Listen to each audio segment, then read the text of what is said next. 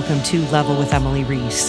This is music by Scientific, also known as Andy Rohrmann for Oxenfree, and it's part two of my conversation with Andy about Oxenfree and Oxenfree 2 Lost Signals. The first Oxenfree came out in 2016, the second is from July this year, 2023. And I love both games so very much, and the music so much. Uh, they're both coming of age stories in their own ways. The first, Oxenfree, is about a group of high school kids having a party on the beach. Oxenfree 2 deals with young adults, so slightly older than the first game, and these young adults are just trying to carve their path through life. Central to both games is the radio, radio waves, transmissions, transmissions through time and time loops this gave Andy so many opportunities to do fun things with music. For instance, in Oxenfree 2, you have a portable radio, just like you do in the first game. And in the second game, as you're flipping through channels on the portable radio, you can stumble across a radio station featuring a DJ named Morgan Kuhli. Morgan Kuhli is Ren's uncle, and Ren is a character from the first game. So, in real life, like now, your life and my life, there is a Morgan Kuhli, and it's scientific. It's like an alter ego of sorts of scientific. He wouldn't really admit it, but you know. Uh, so these layers of music blur the lines of time and reality outside the game too, since Morgan Kuhli actually exists. You can find Morgan Kuhli albums on Bandcamp right now, one of which is a quote unquote collaboration between Scientific and Morgan Kuhli. So, so fun. Uh, and we do spend time talking about Morgan Kuhli, and you'll hear some of that music in this uh, episode as well. One thing is certain there's never enough time to talk with Andy about his music. And again, the games are just so, so great. I took out some of the larger spoilers, but I can't guarantee there aren't others. So if you want to play these games for the first time, you haven't yet, uh, do that before listening here. It, it'll be worth it. They're so, so great. Join us on Discord to talk about this and other episodes. That link is down in the show notes. Uh, join us on YouTube, subscribe, like us. All those things help us out so very much. And if you can support us financially, head over to Patreon, patreon.com slash level. All right, so what we start off talking about here, Andy talks about some of the ARG stuff that they did around the release of the second game.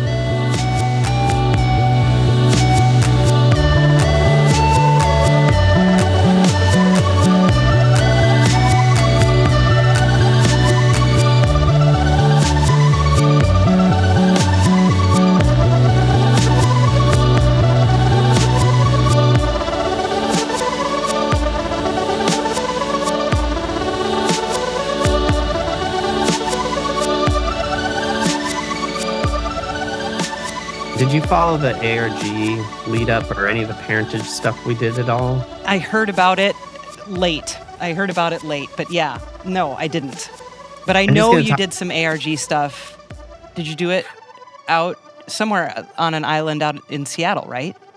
Yeah, so that was the first ARG. Yeah, so okay. it, it culminated in players, real live humans, going to a real live place and digging up a music box that I built.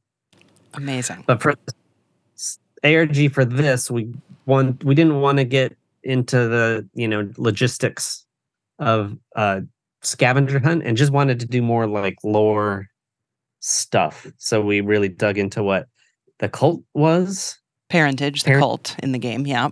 So we did a lot of of uh thought and and and work on what that is, but we had at some point a little epiphany. So one of our writers was like, well, in this history of this group, they had a piece of music. Uh, and this again is me riffing on what writers do. So you just the script was just like music plays and then just lyrics. And so I was thinking about the lyrics, and I was like, well, it, you know, it's kind of sing songy. We could, I have to figure out something for this. Uh, and then it dawned on me that the lyrics fit in a piece of music that already existed, which is in Oxenfree 1. This is actually a great segue. Oxenfree 1 is called Lost, and it is the music that um, Jonas's mother sings to him when he's a kid. Yes.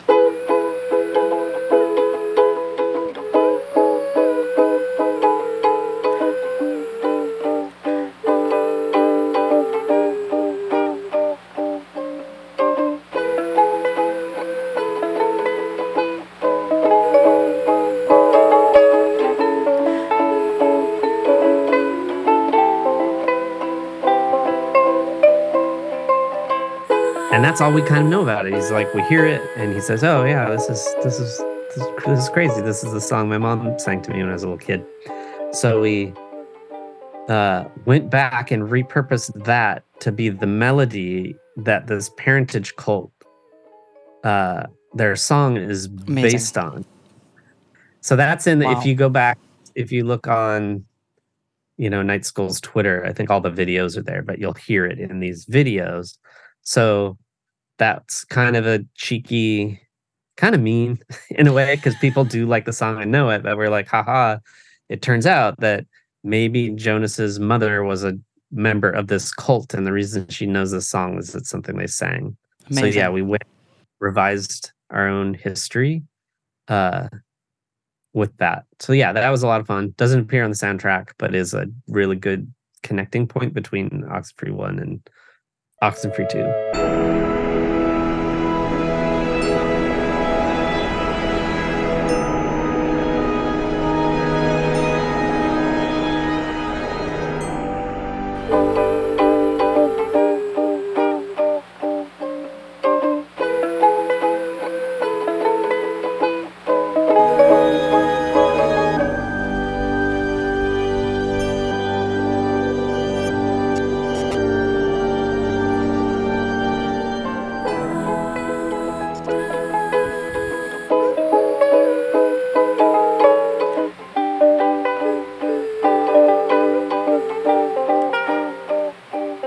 You know, in the second game, the puzzles, what did you call the magnetic puzzle?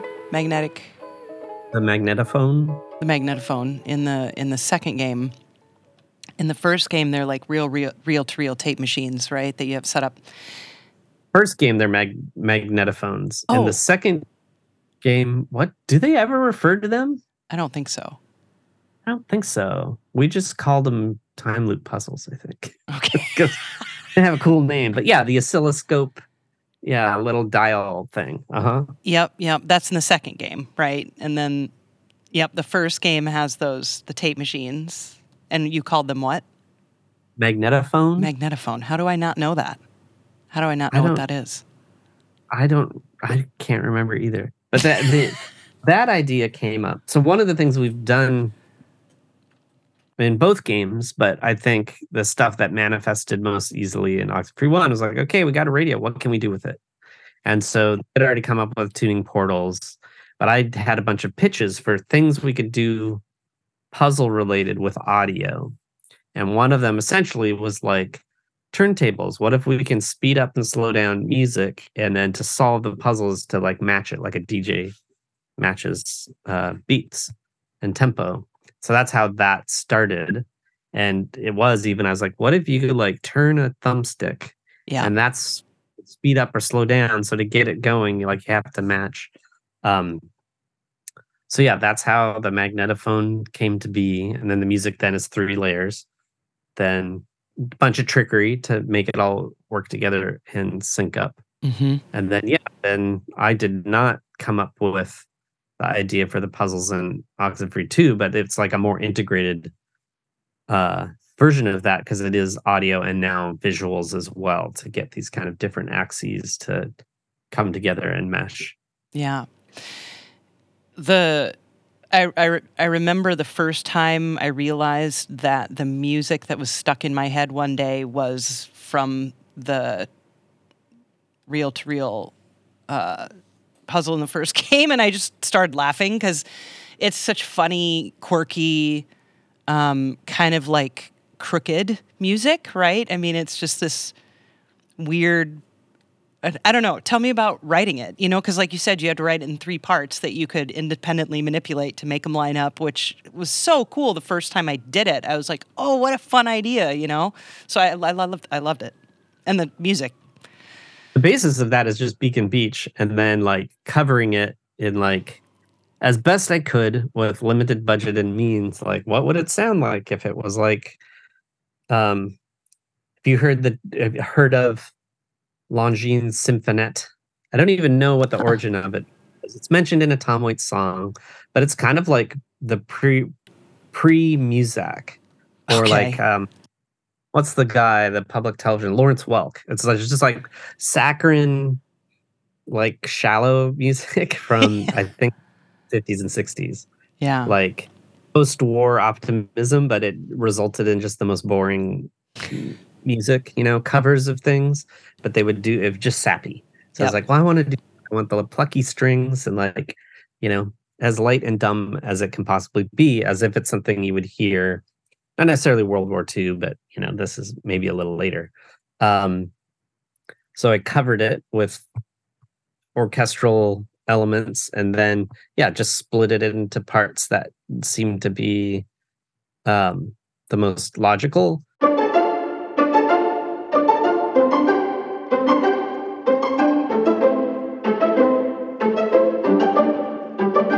to hear separately and then to pitch up and down until you could the player could understand. So there's a lot of trickery in that and it's this is even broader for like adaptive music in games I've worked on where we have to have separate layers. It's like they all have to work together, but they still have to have some sort of logic or sense when heard separately.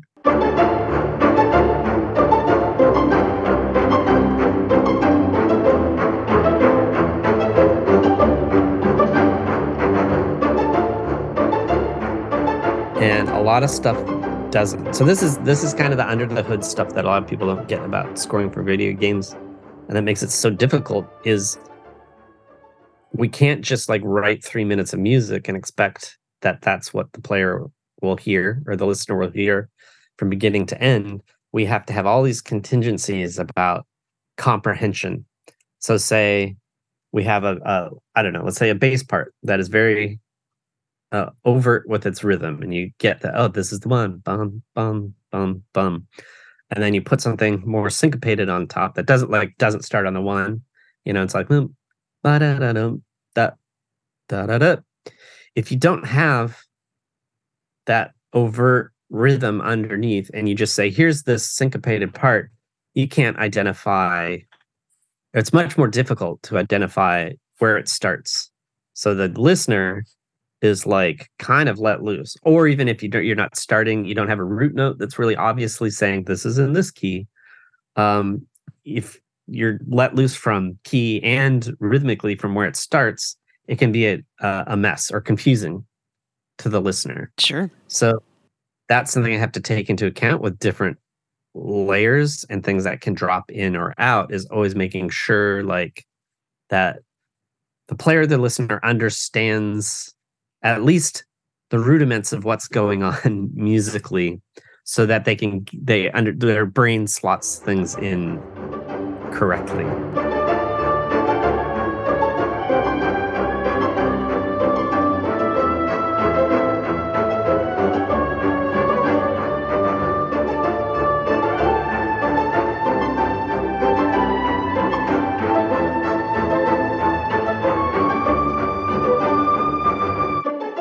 back before video games when I just made music for me. I, I'd play with these things intentionally. Like, haha, it's funny that this bass line seems like one thing, but when the drums come in, you realize, oh, it was not even in the same, you know, it's like three four versus four four. And then you you're like, oh, I get it now.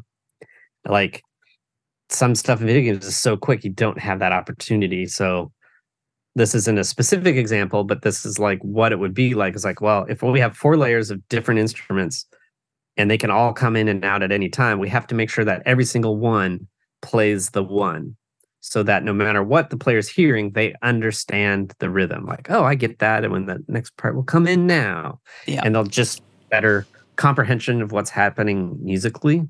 Mm-hmm. So yeah, that's something that like uh um, we have to consider uh constantly. And even time wise, like phrasing, like, well, we stop this after like one and a half bars, that's bad. So we have to like let it play to two or four or whatever is most logical mm-hmm. in terms of phrasing to move to the next part so the player doesn't get, you know, unless it's intentional, they do not get, you know, uh, out of balance, I guess, with what's what's supposed to be happening. Yeah, there. I've I noticed that in in a few of your tracks where you kind of you know, maybe like halfway through the tune, I'll be like, oh, wait, what happened to the downbeat? I thought it was here. And we talked about when we did this thing, um, it was like a month ago.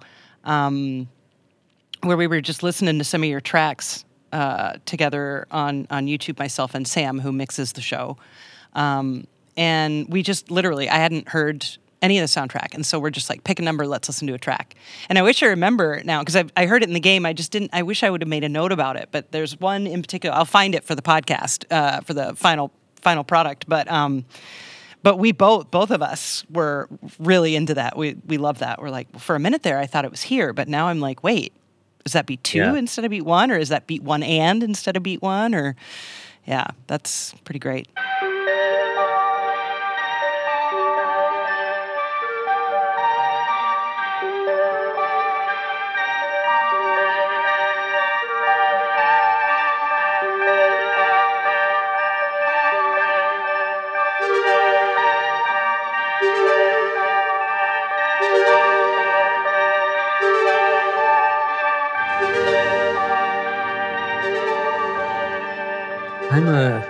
You know, time signatures and whatnot.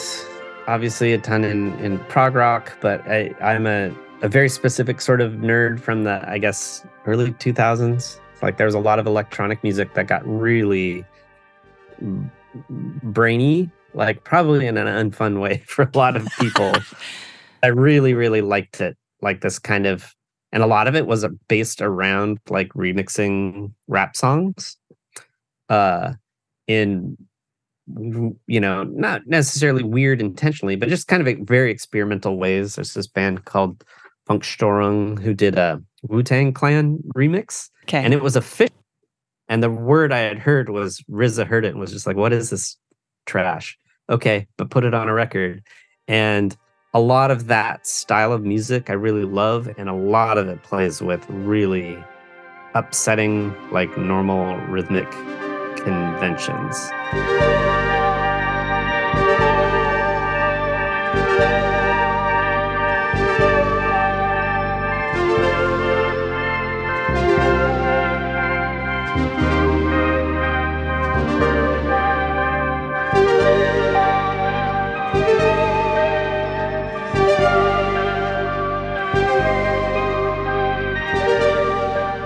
and I was even like DJing it. So I was DJing some weird, wow, skitter music, and in my best attempt to like get people like, hey, what do you think of this? And a lot of times that's unsuccessful. I guess the most famous examples would be this has close crossover with like, um, you know, like late '90s, like Aphex Twin and Square Pusher and and things like that. That's more on the drum and bass frenetic, yeah, end of well, I was more in the slower down tempo things or DJ Shadow, things like that. There's a few DJ Shadow remixes that get really, really cool and ryth- rhythmically complex. But a lot of that, it's a lot of that influence. It's like from way, way back. I've always just really appreciated that.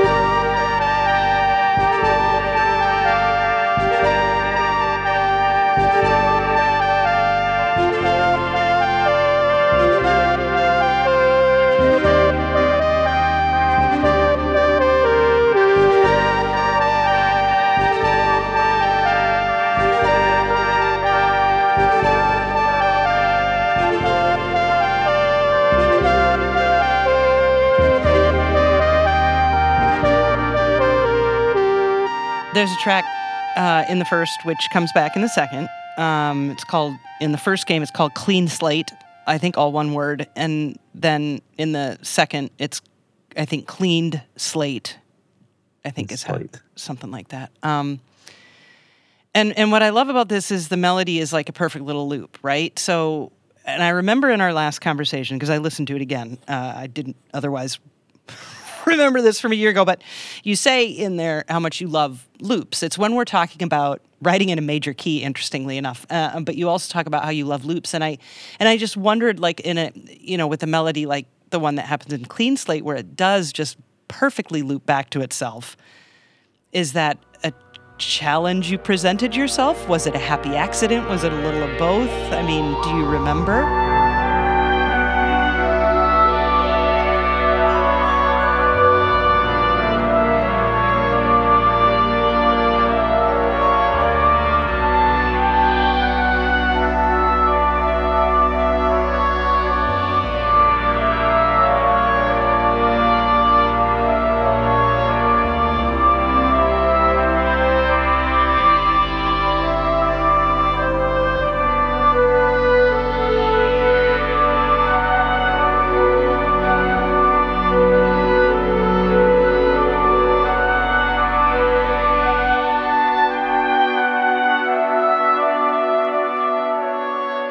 Don't. not only do I not, the the updated version was part of those early experiments with like, hey, what can I bring back from Okay. Oxen? And one of the easiest things, accidentally one of the easiest things, like I mentioned, this game isn't none of these neither of these games is scoring like themes for a character, and it's more about vibes. That means when I go back to something, I can say, oh, well, I can use this because it didn't, it's not somebody's theme that's not in the game. Mhm. Uh, uh, and this was one of the ones where I was just like, I'm just going to fiddle with this. I'm going to kind of revise it and see where it goes and if it could work. And if it does and it gets in Oxenfree 2, then it's a great trigger to for players to like, oh, I kind of recognize that. But also, you know, it just makes that connection between the two because that was and it, it's somewhat overt point of all of this was that the two games are closer together than uh it could seem. So obviously like characters came back. Alex comes back Mhm. even the rest of it's in a low-key way. And another thing we did in the lead up to oxenfree 2 was we actually made radio stations and put them in oxenfree 1 so the uh the parentage teens so violet olivia and charlie uh are in now in oxenfree 1 They are. on yes.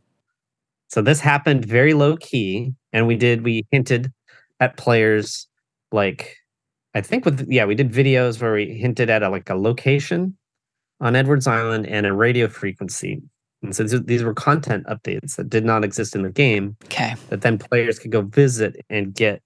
And this was a year or a year and a half before oxenfree 2 came out. You'd you get to hear these characters and be like ah who who the hell is this? This is weird. And kind of you know we wanted to stoke the fires of what's happening in oxenfree 2 but it works in this mythology because it's all about time loops. So there's really no reason those can't exist in the Right. oxenfree 1 like time frame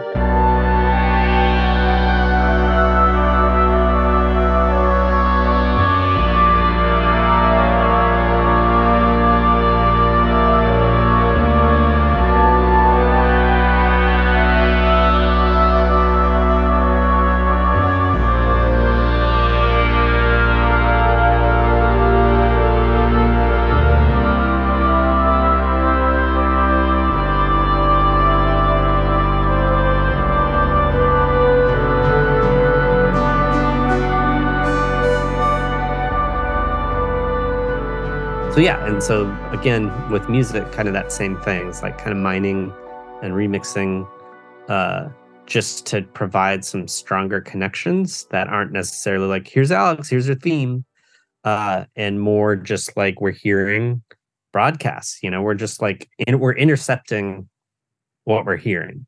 And it's something that's like floating around the environment. Um i've always called it ghosts for no better way to put it, but like the island's haunted and this is the stuff that's there. So no matter when, even if you were in between games and were able to go to the island and turn on a radio, you'd hear this Wow. stuff.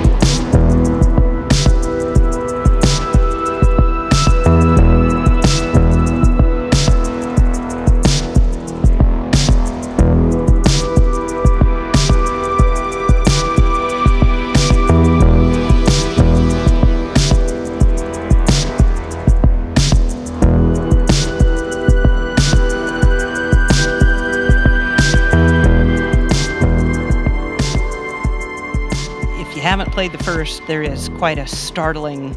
Well, there are a number of startling things that happen, but but the end, the end.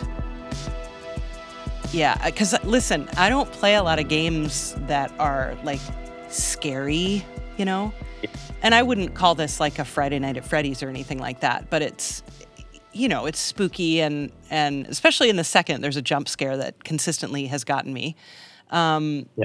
But those are kind of few and far between. It's more just the concept of like you know being caught in this terrible awful i mean version of a purgatory where you're repeating time and and so you know some of those things are very horrific. But um, the ending of the first one was something that stuck with me. You know I, I, I would think about like that very last line of that first game so often. I'd be like oh my god just that empty feeling that you get from thinking that thought you know just like oh my god and then I don't know. I found that to be such a great way to end end the game, just to force me to. Well, you didn't even force me to it. Just it really stuck with me and made me think over and over again. Because I thought I got the good ending, right, and I did. I, I think I did still, you know, but uh, to no avail, which which is pretty powerful. Yeah, and it's something. Yeah, and I agree. And going even back to what you mentioned about jump scares, like you know there's horror in that sense of of uh you know jump scares and ooh and gore and blood uh and we do do some of that and almost kind of in a ha ha way of like oh we gotta throw in a couple gotcha but there are deeper things that to me are scarier yeah. um it's and this deals with a lot of them which is like not just memories and the, and and what those are for reality, but also then like, well, what if things were different or uh, I did this differently and made this choice? And like, that's scary stuff. Like, walk down the wrong side of the street. Now, never would have met my wife. Like, that kind of thing is way more terrifying than, yeah. you know, blood horror. Um, and so that's something we really got to play with and i think is very in both games and is very effective of making those choices more overt mm-hmm. like you know with her with michael and you know what if he she could bring him back that sort of thing and then that tied with the more personal existential thing of like well the sh- same shit's just happening over and over ad nauseum um, yeah that is much more emotionally effective for me like i mm-hmm. always think and, pe- and people have uh, interpreted it differently, but the end of the graduate, I think one of the smartest things I've ever seen is, you know, you know, have you? I'm assuming you've seen the graduate or remember? Oh yes. Yeah. Steals are from the altar and like, haha, woo, ah. But the last thing is them getting on the bus and everybody looking at him and they're all like, and then they kind of go,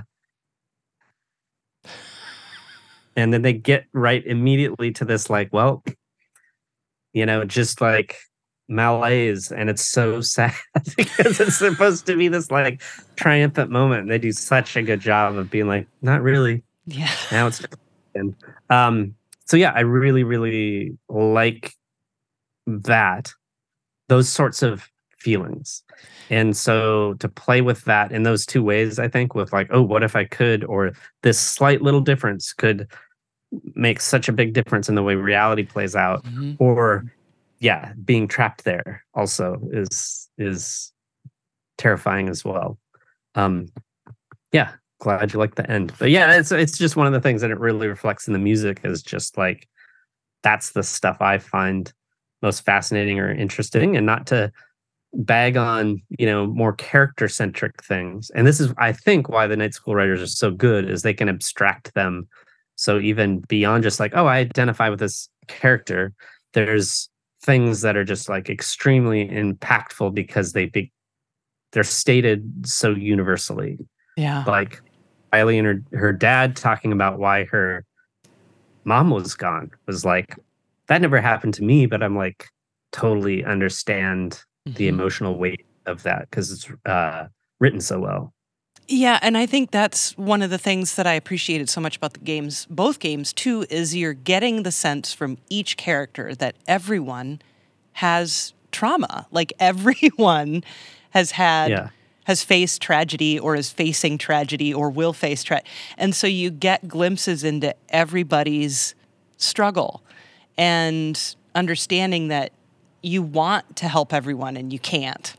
And uh you know, that's something you especially explore as the big twists and turns happen in the second game of, okay, how can everyone win? And you're like, well, what do you mean Yeah. by win right and so it's i i really like that and i think that's one reason why someone like me who's 46 years old could relate so well with the high school kids in the first game you know because they're they're all dealing with awful things or difficult things, maybe not necessarily awful, but difficult things, some of them awful, and trying to also figure out how to relate to other people just in real life while you're carrying this baggage, you know?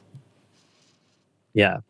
yeah yeah. and um it's like the conversation riley has with her own son as a Yeah. at different points in her life but it, from her perspective in the game like oh well you know it's all new to her but like the older version of him kind of saying like well you fucked up but that's okay is Yeah. like Yeah. again, like nobody's going to have that experience, at least not now. Traveling, time traveling children coming back like you're a bad, bad mom.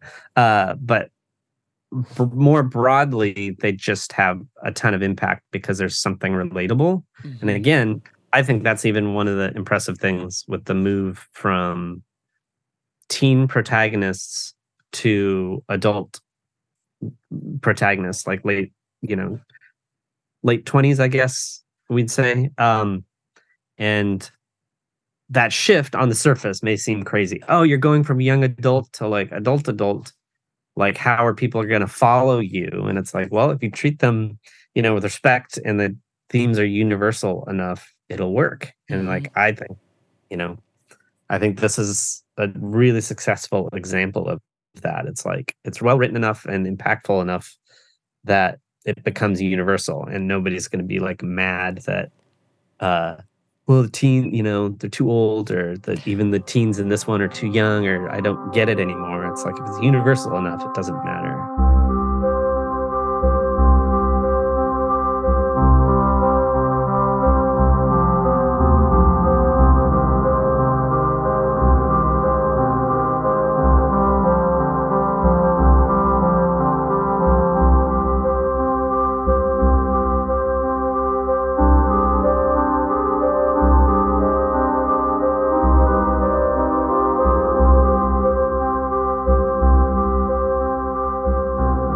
one of the other universal things is how, you know, because there are, as we've talked, teens in the second game too, but the main characters are the ones who are older in their upper 20s or, or whatnot. And how those younger kids in the second game, everyone who's not their age is just old, right? It doesn't matter that they're only like 26 or 28 or whatever. They're like, no, you're like 40 something. And I remember that, you know, not really having a sense for how old adults are. And, and I just love that because it, it really it's like cracking through the facade of what a teenager wants to be. They want to be the grown up, they want to be the adult, but they can't because they can't see anyone as the age they are or whatever. Yeah. the this is very brief but the funniest uh, example i have of that is when my nieces when they were like three or four i was babysitting and they called me old and i was like oh I'm, i am old how old am i and they thought for a minute and one of them said oh old like eight. Yeah the perspective of like right? word perspective everything's just collapsed. Like oh they she thought of the t- biggest number she could. Eight. And i'm eight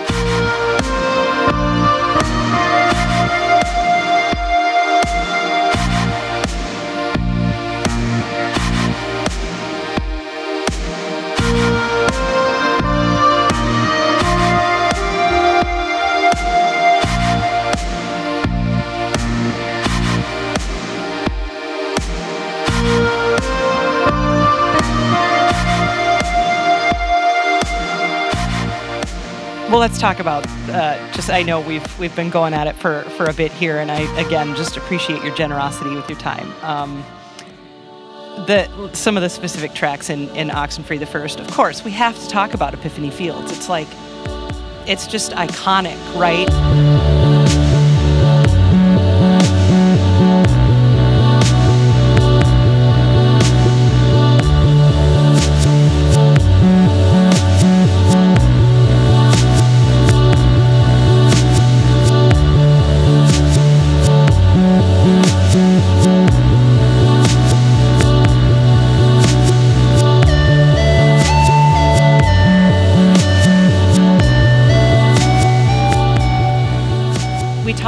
Darker opening for the second game, and and you mentioned how the op- the first game doesn't start like that, but we didn't really say. The first game starts basically kind of like a party, like a party sort of. You're like trying to get a party going, so there's that energy of like, oh my gosh, we're we told our parents we're at each other's houses and now we're on this beach on this island and we're gonna have this all nighter and we're drinking beer by the fire and fucking around with an old radio and opening time loops and but I mean the the beginning you know there's just that energy which I which I really love and and as you mentioned you kind of carry that through um, into the um, and, and, I think Epiphany Fields captures that really well too, even though we're kind of past that by then. So, so talk to me a little bit about that. Yeah, that I I think I mentioned earlier, and what's so weird is that was off the cuff. We need a song for Ren's band, right? And so, I, what would Ren be into? Kind of like I guess if I identify with anybody in this game, kind of like me, like he's he would be into music that's cooler than everybody else, even though everybody thinks he's a nerd. He likes the cool stuff, and I think at that time I was like, oh, it'd probably be like, um you know, like kind of dreamy pop music like Toro y Moi or Washed Out. And so I was just like, okay, now I gotta in 20 minutes make some like, you know, I forgot was that vaporwave? I forget no, I forget there was a word for it even at the time. It's been so long, it's like 10 years. Um, but I was like, I'm just gonna make one of those types of songs. And so heavy sidechain compression and some ooh vocals and and then I was like, okay, done.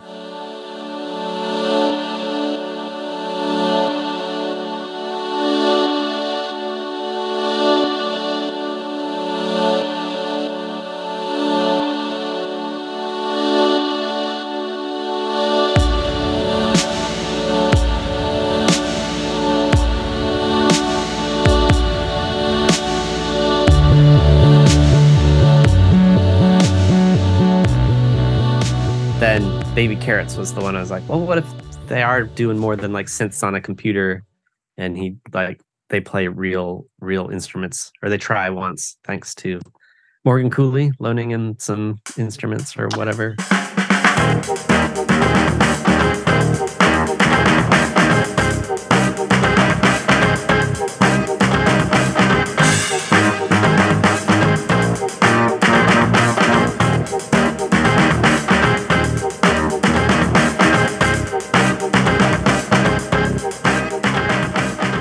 And then I think Sean or Bryant or someone at night school was like, oh no, this is too cool to just throw on the radio. Like, we want to put this in the game. And so both of those other two songs uh, ended up in the game as score. And it was like really worked out well because then it is perfectly setting the tone.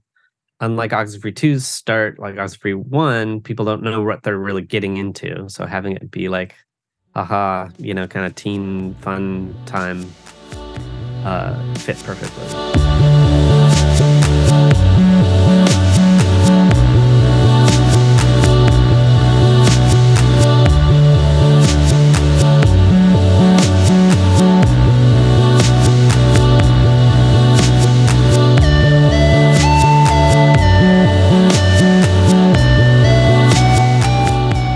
So I tried to have the underpinnings of what's going on in this game influence the music as much as possible.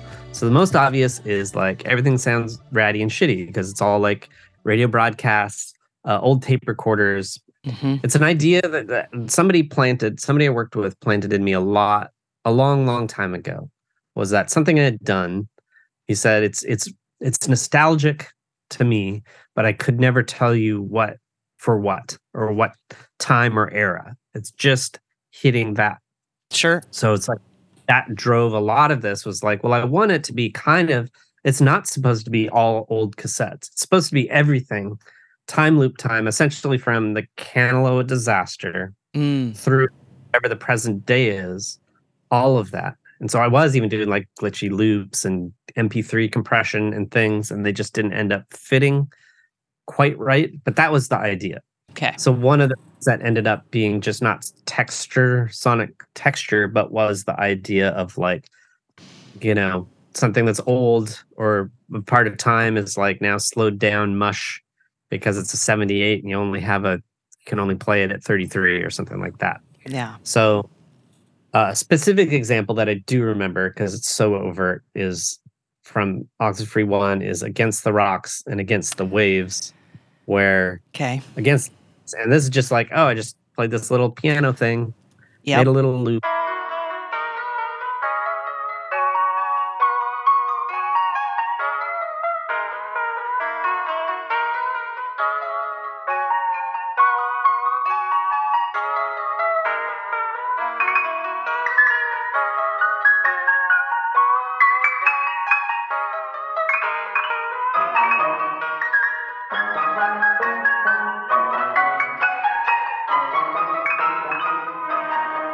and then against the waves is just that pitched down an octave or two playing really really slowly. Dun, dun, dun, and then me writing new stuff on top of that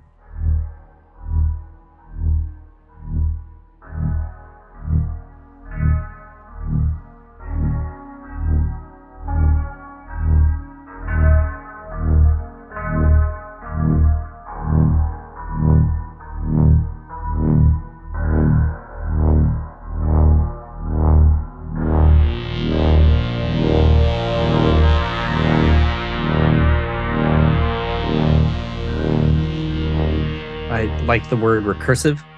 Sure. and there's so much definition sonically in music but i was like what if i kept doing that? What if then i you know slowed it down even more and then slowed it down again and wrote new stuff and just kept doing that? Like is it possible uh, to do that infinitely? You know kind of like a fractal. Yeah. um, in ways sure but also in ways no because you get to the point where the sonic definition of you know 44000 samples per second or 96 even you know you've gotten down to inaudible ranges really quickly so it's just gone. Yeah. um did use a lot of that even in the arg and when i was doing puzzles and things was just like here's this song and if you quadruple the speed you'll realize that there was morse code playing.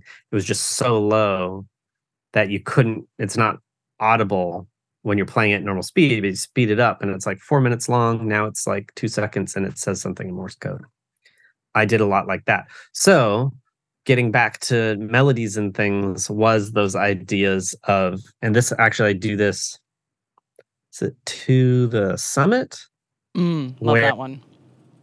so yeah okay this is actually whatever clean slate this is the best example of this Good. your melody degrades but not like a tape the actual like it's like you remember a melody so every time it plays through there's one less note until it's just one note left. So Okay. that's idea of a of a loop time loop or a tape loop but instead of yeah sonic quality it's literally remembering the notes that are played. And it is just like okay now you know this time there were eight now there's seven now there's five and now there's just one. And that's like the last note of that piece Música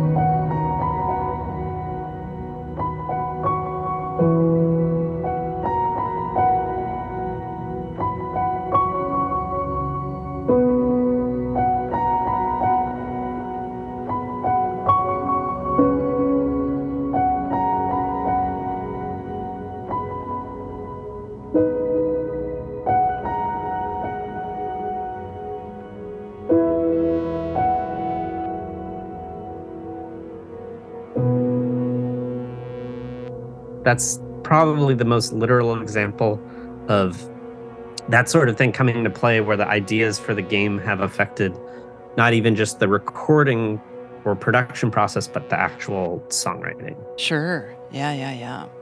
Um, you know, I was also curious at, well, this actually doesn't necessarily come from me. This comes from the same uh, patron I was mentioning at the early uh, outset where um, he kind of noticed it was not quite as melodic, whatever.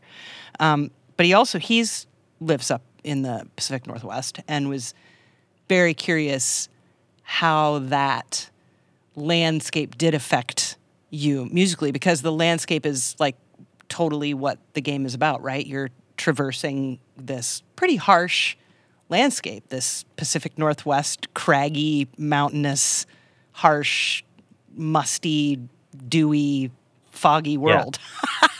so yeah, yep. t- how did how did that uh, affect, affect the music for you? It's huge and was before I knew what the game was. Uh, when Sean at night school got in touch and was like, "Would you be interested in scoring this?" and they showed me the first bits. I was like, "Oh yeah, that's easy," and it was because like I know what this place sounds like to me. Yeah, and um looks like and yeah feels like i've done a lot of camping i like to hike so i do spend time uh absorbing the yeah the cascadian like especially on this side of the cascades the west side is yeah kind of perpetual like gray uh mm-hmm. and you get up in the mountains enough like way wetter than it actually is in like seattle not dumping rain but just like everything's covered in moss mm-hmm. uh and just perpetually just kind of like yeah foggy and and it just fit you know? So i like that was the one thing was like the demos for Ox oxenfree one was just like writing to that vibe before knowing characters or story or anything and then a lot of that ended up in the game just because it's like well this is what it i guess sounds like. Yeah. Uh, the artist Heather on Oxenfree One is from the area as well, and oh, so yeah, we just we were already in tune. So when Night School's like, we want to do something in the Northwest, we already had it in our in our blood.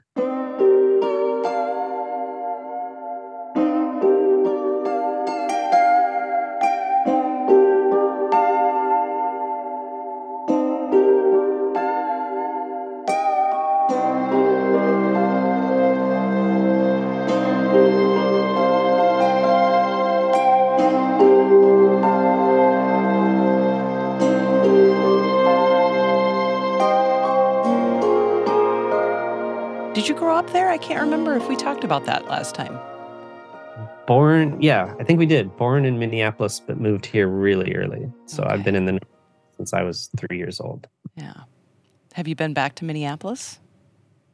I once. I did a a show there. I did a rescore. A friend and I were invited to a um, a, a movie a film slash music festival where we rescored uh film. So we did like a live cool. weird electronic score. And that was i think that's the only time i've been back. Yeah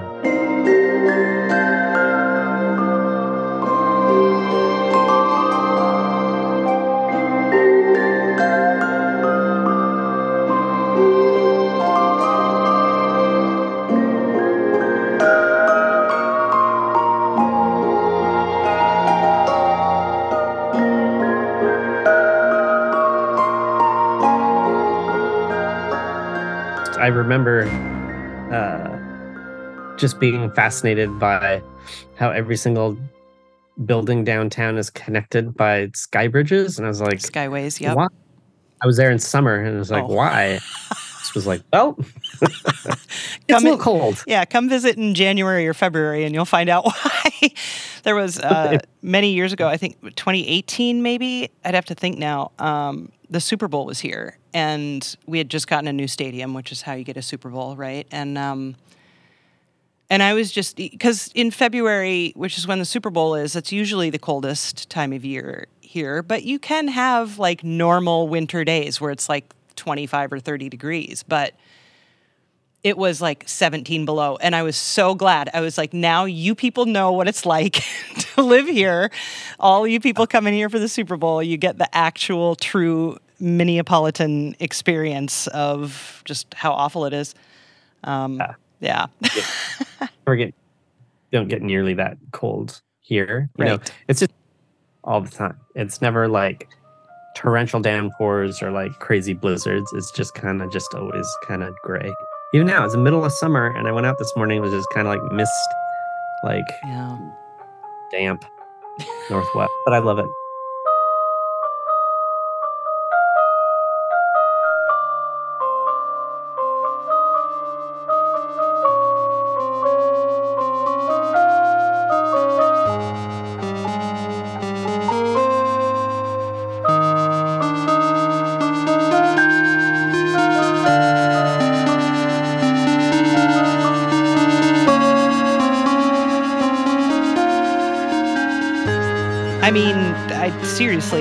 I felt like I could spend, you know, several more weeks listening to all this music and playing the games over and over again and still uncovering, you know, just like peeling the layers back and finding all the all the Easter eggs. What were some of your favorites that we haven't talked about? Are there any?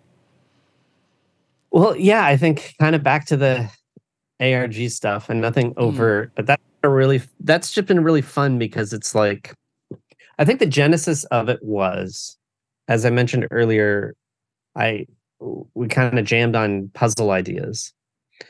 And so I had like, oh, what if we did this audio thing? And and and it was a lot of audio based uh, trickery. But we really realized that if we put puzzles that are too difficult in the game, we're gonna it's just we'll trip up the narrative. Like we didn't want it to be like, oh, this person's really loving the story, but then they got to this impossibly difficult puzzle where they had to decode whatever bullshit I made up. Um, so we basically said we're not going to do that. So even the puzzles that are in are relatively simplified. Yeah. So that don't so they're interesting and intriguing, but it's not like a point where players would give up. Yeah. I'm grateful for that. Yes. I yeah, and it was the smart choice. Yeah. So what we did, and like, well, we seem to have some. Well, we s- planted the seed for an ARG in the game, and we thought, yeah, if it's if it's not popular, nobody cares. We don't have to do anything. That's just it. There's some Morse code, and it says something, and that's that. But then when it took off and people got interested, then it was like, okay, well, let's do all that stuff. So the first example was uh or the first thing to uncover, I believe, was that a song on Bandcamp, Beacon Beach, the melody is playing Morse code. Oh God. And so it's it's very slow. The melodic changes are very slow, so it's mostly rhythmic. So it was actually easy to get dots and dashes in. Da, da, da,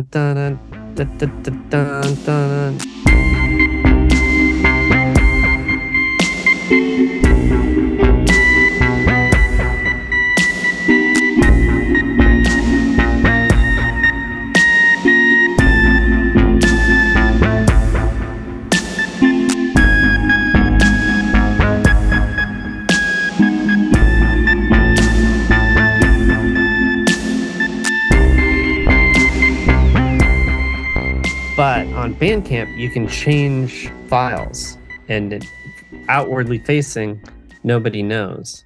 So everybody goes downloads this song. I can ch- then change it, change the Morse code, and overtly you would ever notice. But if you're then tuned into this ARG stuff happening, we could change the message and send a different message. So again, we're playing with, you know, time loops and and temporal things, something that seems permanent. Oh, this song, that song itself has changed.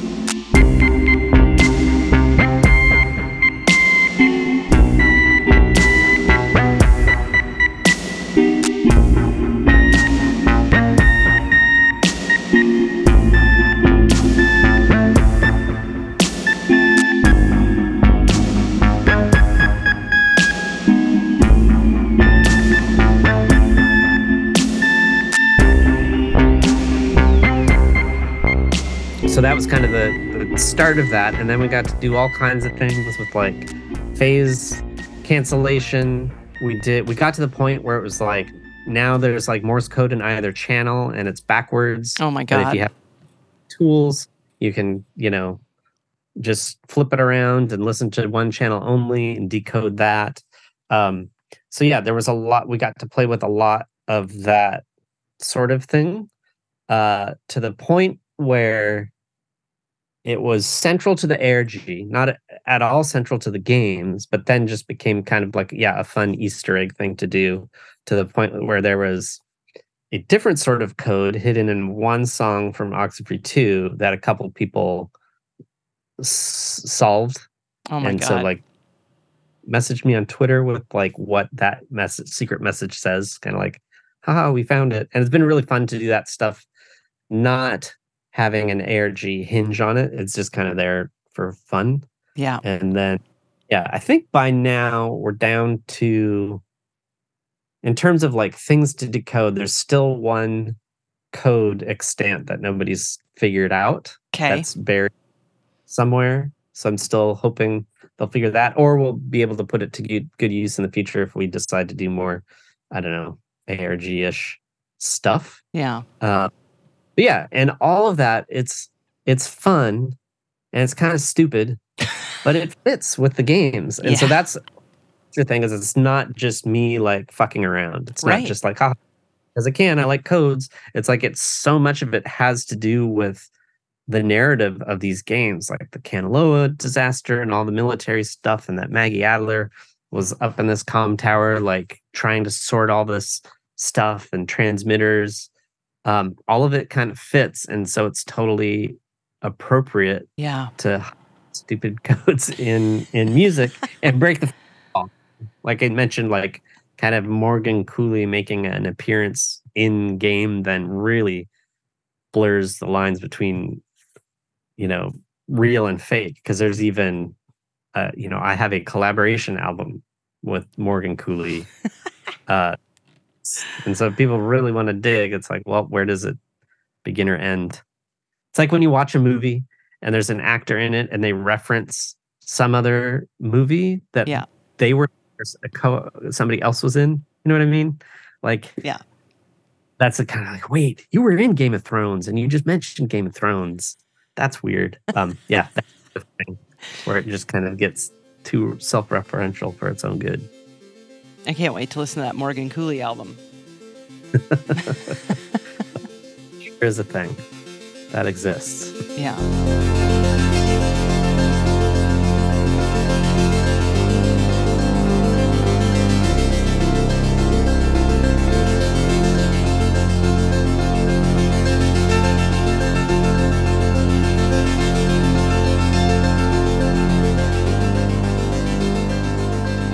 Pre predates Oxenfree by like six years, which is extra. Morgan It's just Kuhli predates Oxenfree? Uh, Morgan Kuhli was making music like in 2008, I think.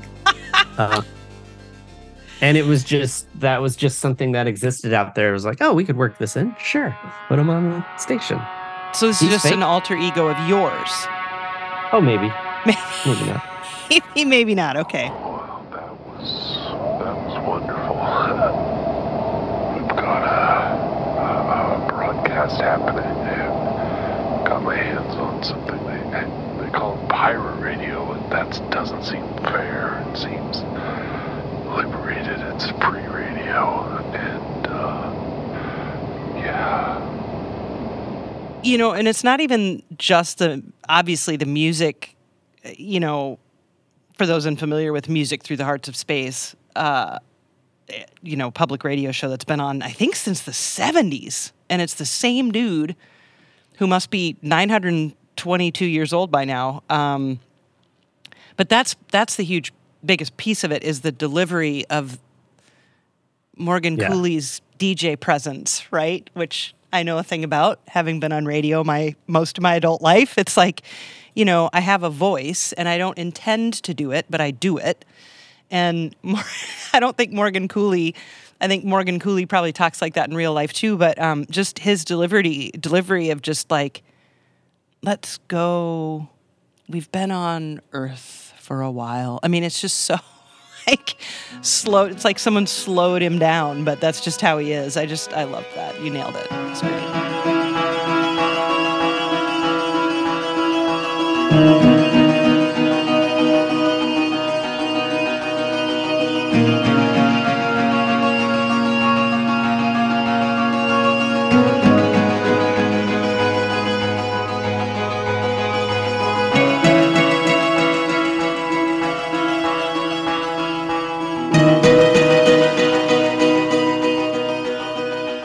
Just a dumb thing that that we managed to fit in from my past of just and honestly i will say it totally yeah songs from the hearts of space or you know uh windham hill mannheim Windham Hill. steamroller all Mannheim. kind of like thing we all made fun of when i was little oh, I loved it. Yeah. you know when i was in punk bands it was like oh this is stupid shit ha ha ha ha got into sampling and all that stuff was like a dollar in the dollar bin at record stores. And then I was like, Yeah. "Oh, actually, I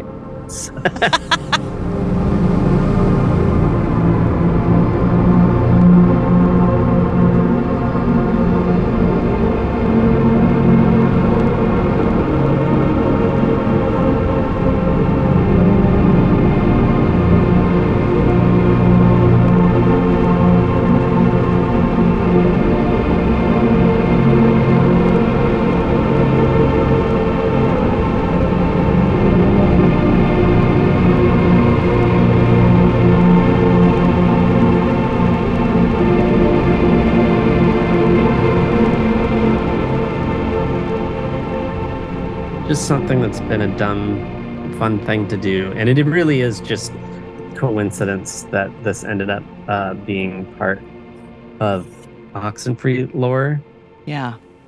because we are all we're- we're pretty much just like, haha, wouldn't it be funny if? And then the game got popular. So,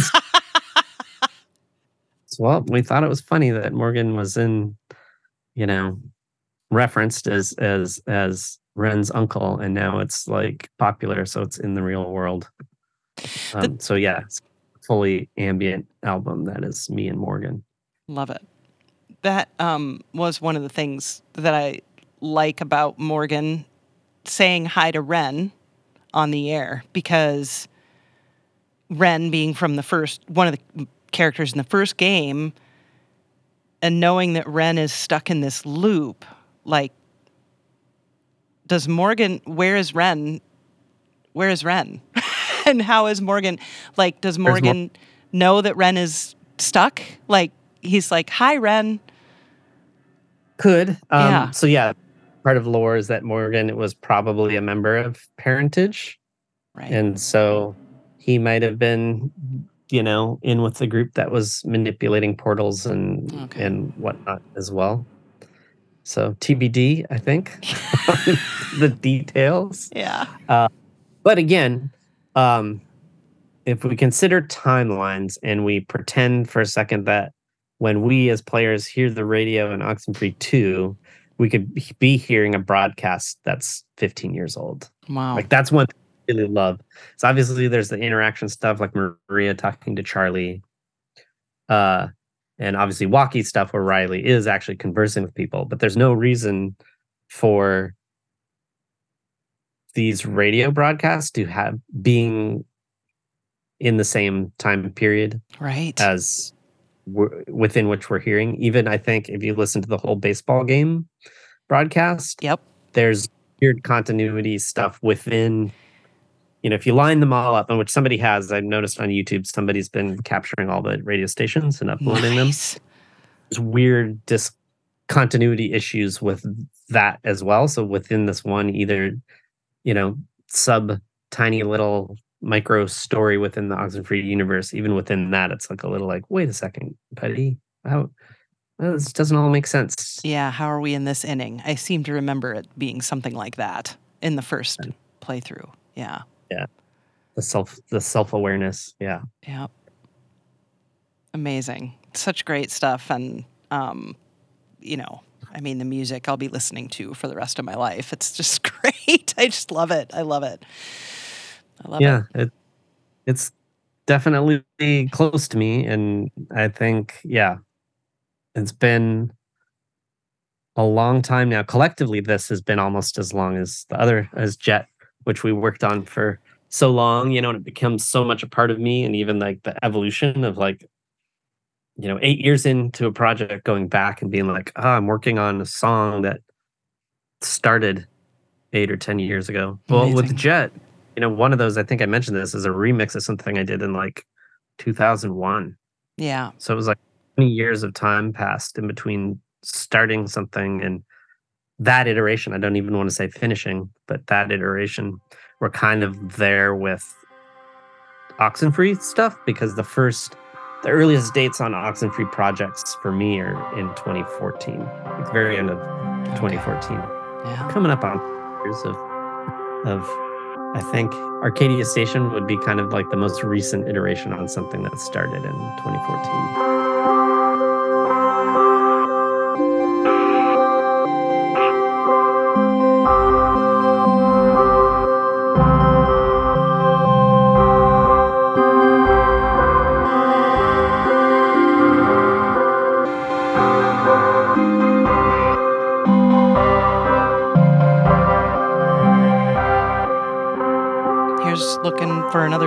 Or 10 years of Oxenfree, I'd, I'd be okay with that.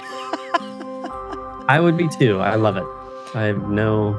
I'm. I think this is rare too. I mentioned not liking music that it's done, hmm but that as part as a component of larger projects, I'm super proud of it and not sick of any of it. Yeah. Like I Good. really that I get to look back fondly and be like, oh yeah, this game rules, and I love how they use this music, and hmm pretty universally across everything I've done.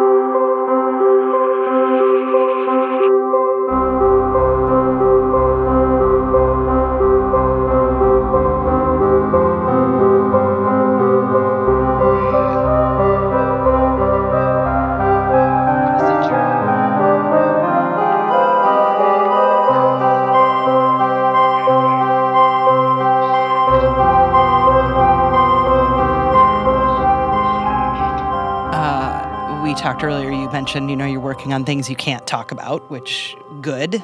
Hooray. Uh, anything you're working on that you can talk about? You know what? No, Okay. because it used to be there was always something cooking that was announced, but now it's since I'm only working on night school projects, we I think it's you know pretty obvious we're working on something else, and until it's announced, yeah, that is that is in the vault. Um, Okay. But yeah, so on, on uh, work is definitely in progress and ongoing because we overlap. It's not like we finished Oxenfree 2 and we're like, okay, what are we doing next? Like, you know, we already have something else Yep. uh in in, in process, but then it's just, you know, video games. So it's hard to say like, oh, I can't wait. In six months we get to talk about this. Like Yeah. it's all top secret and in in in flux, just like all video game stuff is. So Mhm. yeah, nothing I can disclose.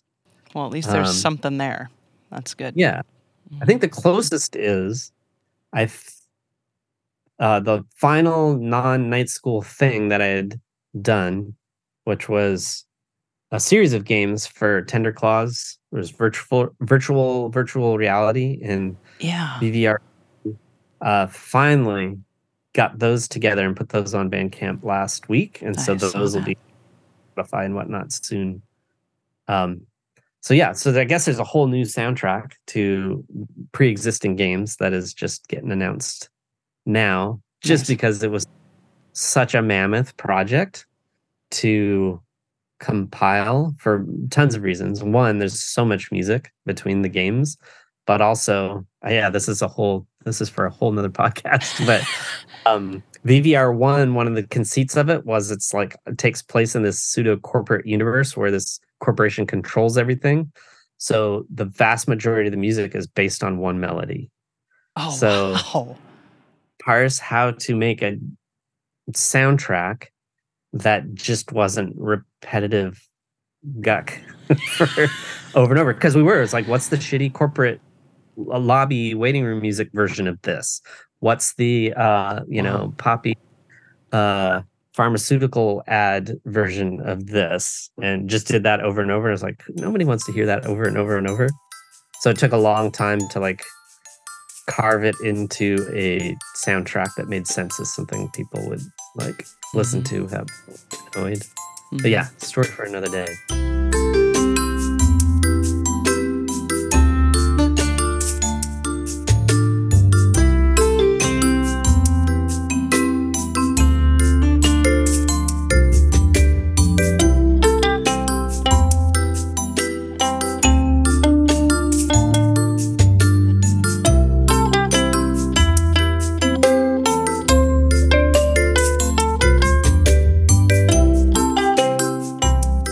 That's the most recent like thing. That was last week, and then like I said, Spotify it'll pop up there uh, soon as well. Okay. And then yeah, I th- believe that's the last thing floating pre night school Okay. for me. Everything else is out in the wild or long ago canceled uh, and buried. Which there's plenty of that. Yeah. Do you own any of that music or is it all buried? I do. I Okay. I don't think I've done. I think I've, I've, I've been really good about my contracts reverting rights to a- anything unused. Then is mine. Okay. So yeah, so uh, bubbles up for other projects, but then I do always have this like in the back of my mind, like, oh, I'll compile it and like put it on Bandcamp, just because it is. But also, that's really difficult because it is just scraps of different styles and things. Yeah. What do you think about, you know, the soundtrack experience, like taking the music you made for the game and, and making it into a soundtrack? Do you find that enjoyable or is it kind of tedious or what do you what do you think about that process? It can be tedious for sure. I don't mind it, you know. I'm just used to doing everything DIY. So like VVR was the toughest, like I mentioned, Mm. the reason but just also just because it's like so much music, like 39 songs, and that's even edited down, you know, getting rid of stuff like ah, nobody wants to hear this kind of stuff. But I it's just something I put up with. But like at least for Oxenfree 2, I got to use a real mastering engineer. So that helped relieve some of that pressure. But it is a lot of it's a lot of work. Mhm. Like sequencing, arranging properly, mixing properly, then the mastering and getting everything prepped um, can take a ton of time. Yeah. If I didn't care much, it'd be way easier. But like I said, with VVR and VVR two was like making it a sensible like whole took a long time. Mhm. Progress since I don't know VVR two came out sometime last year. Um, Mm. so yeah, it's been a a long tedious process, but also like I don't. It's not that I get tired of it or sick of it. It's just that there isn't enough hours in the day to like focus and make it right. Yeah.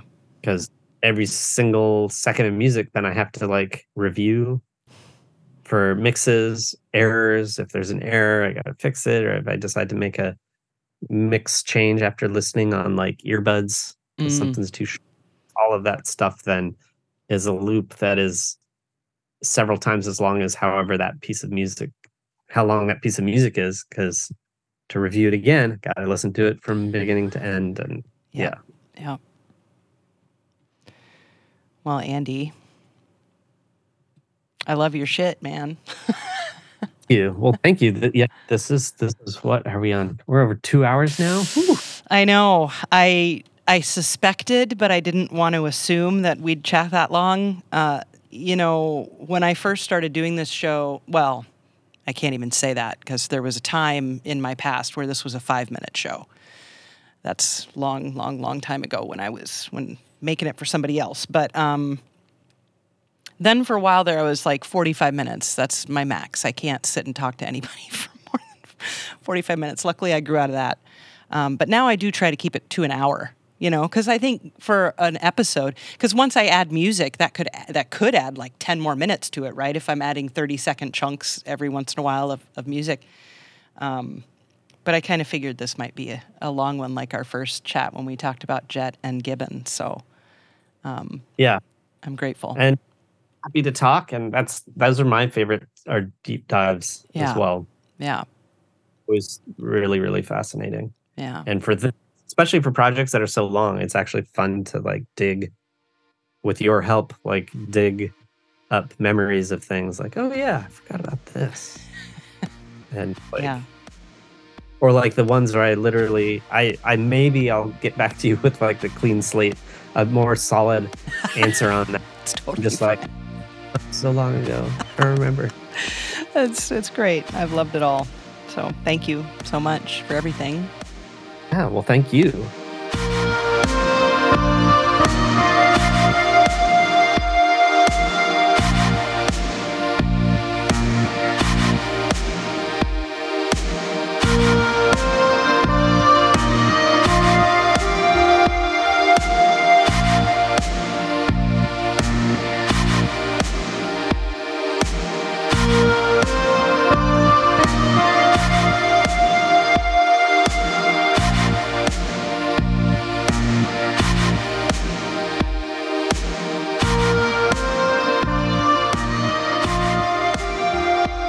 Thank you for listening to this episode of Level with Emily. You can learn more about Scientific, see a playlist, and support Level with Emily at patreon.com slash level. Check out the video of my chat with Andy on the Level with Emily YouTube channel. And please do like and subscribe to that channel so you don't miss any of our new videos. I'm Emily Reese. Sam Keenan is our producer. Say hi, Sam. Yes. You can follow us on Twitter, Facebook, Instagram at Level with Emily, and learn more about us at levelwithemily.com. Made possible by Adam Selvage at Tiki Web Services. Composer Brad Gentle manages our YouTube channel. Level with Emily Reese is a production of June Media Inc. Here at Level with Emily, we're part of the Audio Podcast Alliance. It features a hand picked selection of the very best podcasts about sound. You can hear the latest episodes from our friends in the community at audiopodcast.org. Yes.